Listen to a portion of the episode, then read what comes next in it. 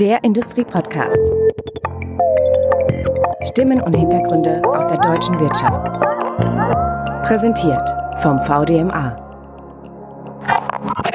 Hallo, liebe Zuhörer, mein Name ist Robert Weber und wir sind heute mit unserem Podcast zu Besuch beim VDMA, beim Fachverband Software und Digitalisierung und sprechen heute über KI und Machine Learning, nämlich mit Peter Seeberg von Softing Industrial. Ich grüße Sie. Bevor wir jetzt in die Technik einsteigen, nochmal ein herzliches Dank an Rainer Glatz, den Hausherrn hier vom VDMA. Warum macht der VDMA so ein Format und warum das Thema KI? Zunächst mal herzlich willkommen hier im VDMA, im Haus des Maschinenbaus und äh, in dem Fall im Fachverband Software und Digitalisierung.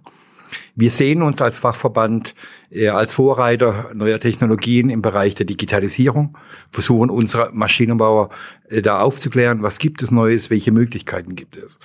Und ich glaube, dass wir äh, es hier schaffen, äh, die Anwender, die Anbieter zusammenzubringen, um in neue Felder zu investieren. Und wir sehen eben Machine Learning aktuell als ein sehr wichtiges Thema, äh, was strategisch nach Industrie 4.0 Plattformen durch eines der Top-Themen ist und wo wir aufklären wollen, Übersetzungshilfe machen wollen, was das bedeutet, wie es genutzt werden kann.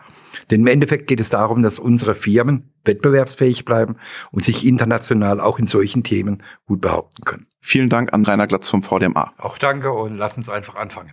Unser zweiter Gast heute ist Peter Seeberg von Softing. Herr Seeberg, stellen Sie sich kurz vor, Ihre Befähigung, warum Sie über KI sprechen können. Ja, mein Name ist Peter Seeberg. Ich bin bei der Softing Industrial Automation in Haar, in der Nähe von München, als äh, Business Development Manager beschäftigt und wir haben seit drei Jahren eine Startup äh, innerhalb der Firma, beschäftigt sich mit Industrial Data Intelligence und als solches beschäftige ich mich seit drei, vier Jahren mit dem Thema Machine Learning, Artificial Intelligence.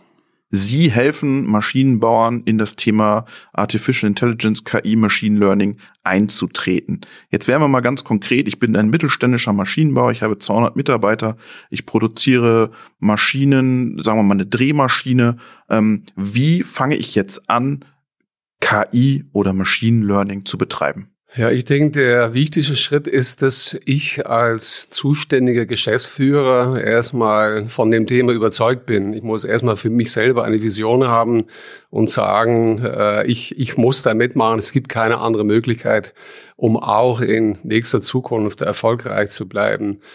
Äh, nächster Schritt ist tatsächlich dann immer wieder die Entscheidung, kann ich das alles selber bei mir im Hause machen oder muss ich mit irgendeinem Partner ähm, außer Haus? Ich denke, das ist abhängig von der Größe. Ich glaube, Sie hatten gesagt, vielleicht kleine 200 Mitarbeiter, eher ein kleiner Mittelständler oder mittelgroße Mittelständler wahrscheinlich in dem Sinne, hat wahrscheinlich schon äh, eine IT-Abteilung. Da kann es sehr wohl sein, dass aus der IT heraus schon der eine oder andere sich schon für das Thema äh, Machine Learning äh, interessiert hat, vielleicht schon ein Data Scientist könnte sein.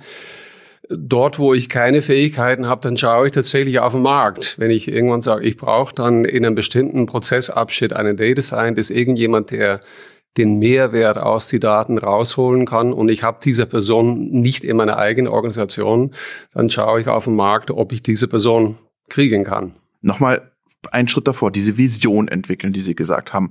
Wie entwickelt ein mittelständischer Maschinenbauinhaber eine Vision für ein KI-Projekt? Das Wichtigste ist wahrscheinlich äh, Interesse zu zeigen, offen zu sein für neue Entwicklungen. Und wir hatten ja schon andere Industrie 4.0, das wurde schon angesprochen.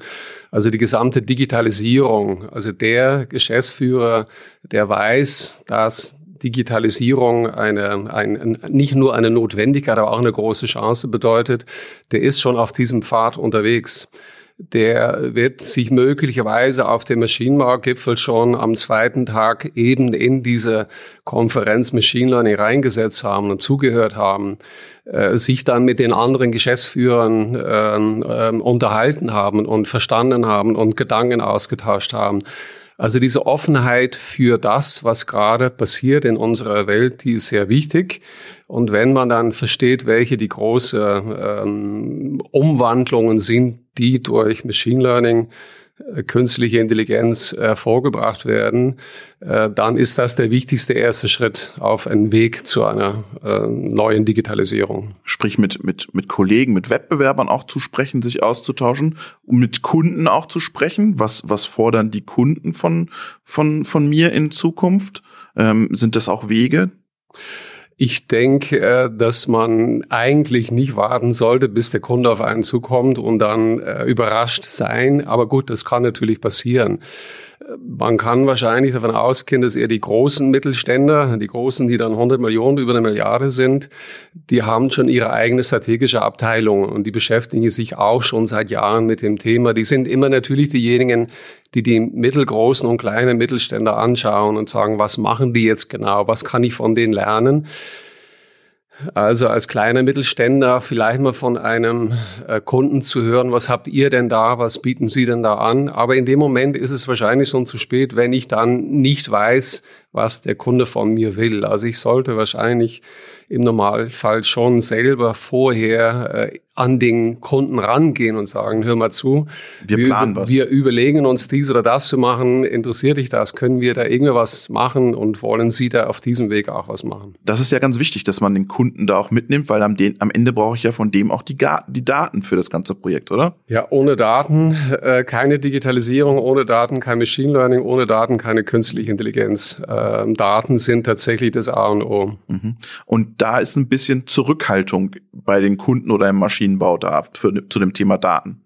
Ich würde mal sagen, ähm, man hört natürlich jeden Tag im Radio, Fernsehen oder auch andere Kanäle, die man vielleicht so äh, folgt, äh, Datenprobleme, die aufgetreten sind. Ich sage jetzt mal Facebook äh, oder auch irgendwelchen anderen großen Mail-Anbieter, wo äh, Daten, private Daten irgendwie wohin gelangt sind, wo sie nicht hätten hinkommen sollen. Also da, da ist so ein bisschen so ein negatives Thema rund um Daten drumherum. Wir im Bereich Maschinenbau können da insofern von Glück sprechen, dass wir ja eher in dem B2B-Bereich unterwegs sind. Die Probleme bis jetzt waren doch sehr stark auf den B2C, auf den Business-to-Consumer-Bereich äh, geschränkt. Äh, und auch in Bezug auf das Thema dann Datenschutzverordnung äh, ähm, haben wir auch im Maschinenbau eigentlich nicht das große Problem. Also wenn ich jetzt im Bereich Konsumenten unterwegs bin, dann werde ich doch hier oder dort eingeschränkt. Ich glaube, wir haben das schon besprochen, Richtung Amerika, China, die das vielleicht nicht so haben. Aber wir im Maschinenbau haben eigentlich nur in dem Moment, wo ein Werker eine Maschine an oder ausmacht, unabhängig von dem Teilsegment, in dem ich bin, findet das vielleicht ein oder zweimal am Tag oder auch nur ein oder zweimal im Monat statt. Äh, es geht nur darum, dass wir keine äh, Rückschlüsse machen können, zu welcher Person das jetzt gemacht hat. Und ansonsten sind eigentlich die, äh, ist die Maschine auf sich oder kommuniziert mit anderen Maschinen. Also innerhalb von B2B haben wir diese Problematik mit den Daten nicht. Jetzt haben Sie angesprochen, im zweiten Schritt das Thema Data Science oder jemand, ein Data Scientist sozusagen einzustellen oder extern sich jemanden zu suchen. Was macht dieser Data Scientist mit den Daten von der Maschine? Ja, der Data Scientist äh, ist zuständig für die Modellierung der Daten. Was es heißt das? Modellierung ist eigentlich eine, eine Abbildung der Wirklichkeit. Man kann auch sagen, Simulieren der Daten. Wir versuchen ja eigentlich nichts anderes. Wir kennen das auch aus dem Bereich Industrie 4.0, wo ich dann von dem digitalen Zwilling, Zwilling spreche. Äh, es geht darum, dass Daten ja eine, eine bestimmte Maschine äh, oder eine Produktionslinie, eine gesamte Halle äh, als Modell abbilden. Und zwar soll das dann so funktionieren, dass es auch korrekt geht. Also erstens mal ist es oft so, dass die Daten, wenn Daten verfügbar sind, unsere Erfahrung ist, dass im Bereich Maschinenbau, Produktion 95 Prozent der Zeit tatsächlich Daten da sind. Die wurden eigentlich äh, nur gesammelt, meistens in der Vergangenheit. Man hat noch nicht damit gearbeitet, aber es sind meistens Daten dort. Die Daten sie haben aber leider keine hohe Qualität. In dem Sinne, dass ich diese Daten, die vorhanden sind, einfach nehmen kann und diese Daten Algorithmen zuführen könnte. Ich muss diese Daten erstmal auf, einen, auf, einen, auf einen höheren ähm, äh, Wert bringen. Ich muss irgendwelche fehlenden Daten, muss ich entscheiden, was ich damit mache. Ich muss falsche Datenpunkte, muss ich rausholen. Und typischerweise ist die, diese Datenerwertung, äh, die dauert bis zu 80 Prozent von einem gesamten Projekt. Und wenn ich dann auf den Punkt gekommen bin, wo die Daten dann diesen ho hohen qualitativen Wert haben, dann erst können sie Algorithmen zugeführt werden. Und Data Scientist, das war die eigentliche Frage, äh, der modelliert in dem Fall diese Maschine oder diese Produktionslinie. Und wenn ich dann äh, die Daten durch das Modell, was vom Data Scientisten erstellt worden ist, kann ich zum Beispiel erkennen, ob irgendwelchen Anomalien auftreten. In dem Sinne, irgendwelche Zustände, die ich nicht gerne haben möchte, nämlich der Ausfall einer Maschine oder nämlich, dass bestimmter Ausschuss hinten rauskommt. Und was ist ein guter Datensatz und was ist ein weniger guter Datensatz? Ja, tatsächlich ist der, der gute Datensatz ist den, äh, den ich direkt den Algorithmen zufügen kann. Äh, da dürfen keine äh, Datensätze fehlen. Also typischerweise im Maschinenbau äh, arbeiten wir mit Zeitdaten. Die sind typischerweise immer von unseren Steuerungen auf Millisekunden getaktet. Ähm, ich brauche die Daten nicht unbedingt auf diesen Millisekunden. Das heißt, wenn ich entscheide, dass für ähm, den Anwendungsfall, für die Hypothese, die ich habe, in welchem Bereich ich vielleicht ein Problem habe oder einen Prozess verbessern kann, äh, kann ich in dem Fall als Data Scientist sagen, nee, wir brauchen nicht auf Millisekunde, es reicht, die Daten auf eine Sekunde zu haben. Das würde bedeuten, dass wenn ich auf der Ebene Millisekunden, dass ich da ein paar hundert Datenpunkte fehlen, muss das kein Problem sein, weil ich brauche nur jede Sekunde einen Datenpunkt.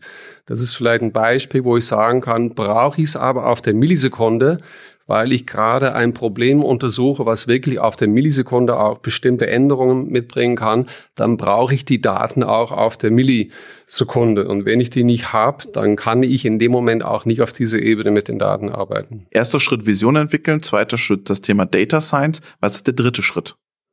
Ja, wenn ich dann tatsächlich diese zuständige Person, ob ich die jetzt bei mir im Haus habe übrigens, oder ob ich sage, ich arbeite schon immer mit verschiedenen Anbietern, mit Cloud-Anbietern, ob das jetzt die IBM oder der Microsoft oder der Google oder wer das dann auch ist.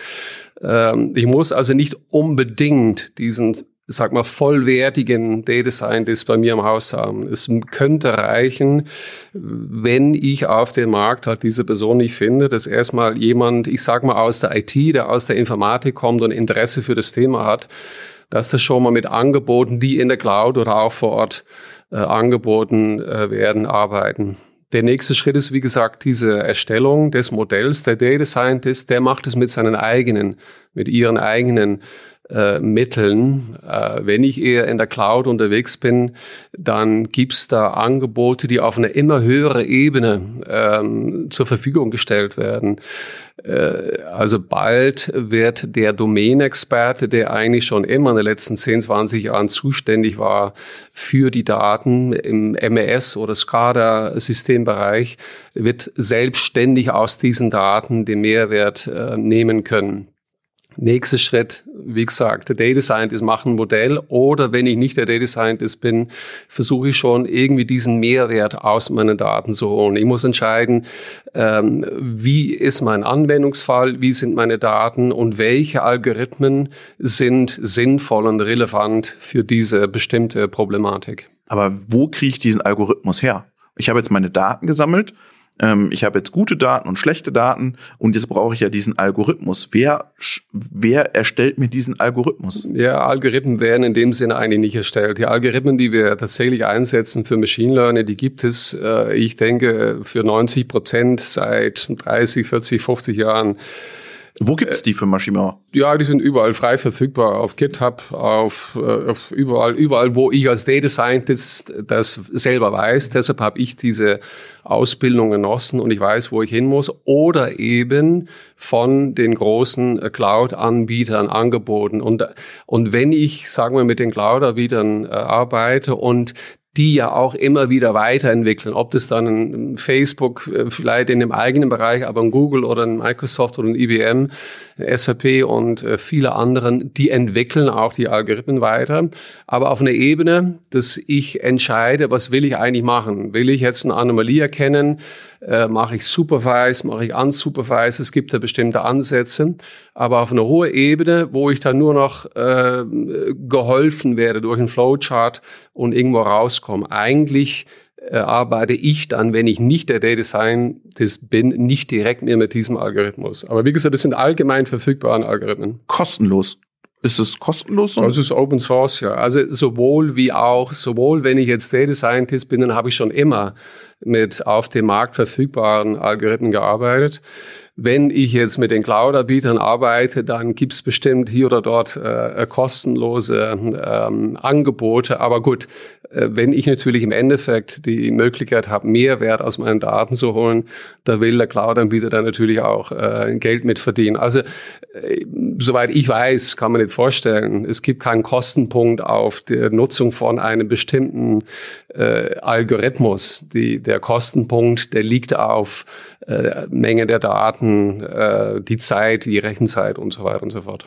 Jetzt haben wir den Algorithmus, wir haben die Daten, den Algorithmus. Jetzt muss ich das, diesen ganzen Algorithmus wieder zurück zur Maschine bringen. Und die Maschine muss ja lernen mit diesem Algorithmus. Wie funktioniert das? Ja, zuerst, also Begriff Machine Learning nicht zu verwechseln mit Maschinenbau lernen. Ähm, also ist nicht nur auf den Maschinenbau, aber sehr wohl auf Maschinenbau einzusetzen. Äh, Machine in dem Sinne ist ein, ist ein PC, ist ein Prozessor, ein Prozessor, auf dem ein Stück Software läuft.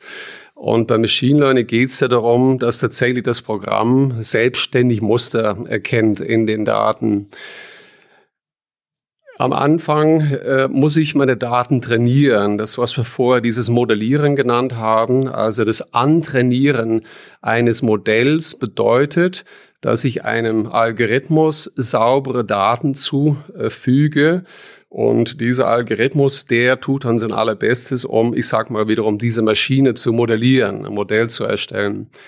Äh, das heißt trainieren und für das Trainieren kann ich, muss ich nicht, aber oft werden dafür eine größere Anzahl von Daten, äh, muss ich dafür äh, zur Verfügung stellen.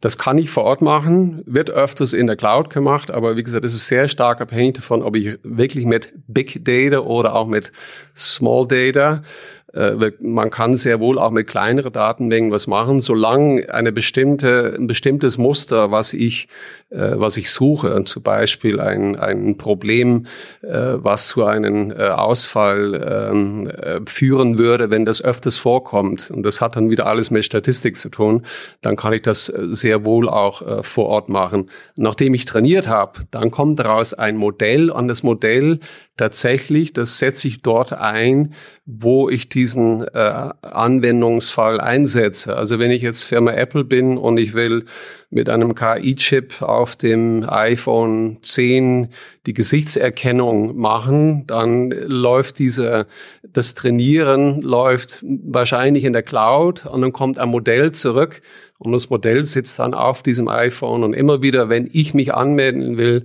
dann erkennt dieses Modell, was auf dem iPhone drauf ist, dass ich das bin oder eben nicht und lässt mich dann rein oder nicht. Und das Modell Maschinenbau geht dann an einen Industrie-PC. Ganz genau. Das kann ich dann in dem Fall sinnvollerweise direkt in der Maschine oder an der Maschine machen. Das heißt, wenn ich eine ich sag mal, äh, vielleicht etwas ältere Maschine habe, die noch kein äh, Industrie-PC, also kein Industrierechner in sich hat, dann kann ich ein Retrofit machen.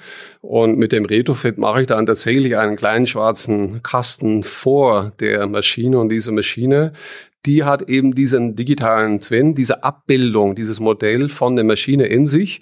Und wenn es darum gegangen ist, dass ich sage, ich erkenne immer wieder äh, voraus, ob eine bestimmte Situation, von der ich jetzt weiß, die führt aber zum Ausschuss, die wird in dem Moment in dem schwarzen Kästchen erkannt und wird dann über eine if äh, X, dann Y wird entschieden, wird vielleicht die Geschwindigkeit der Maschine runtergefahren oder äh, eine andere äh, Aktion, so dass eben diese Situation nicht eintritt. Jetzt haben Sie äh, im Vorgespräch gesagt, dass Sie dem Maschinenbau noch fünf Jahre geben. Wenn man jetzt nichts tut, dass man in fünf Jahren vom Markt verschwunden ist oder dass man sich schwer tut.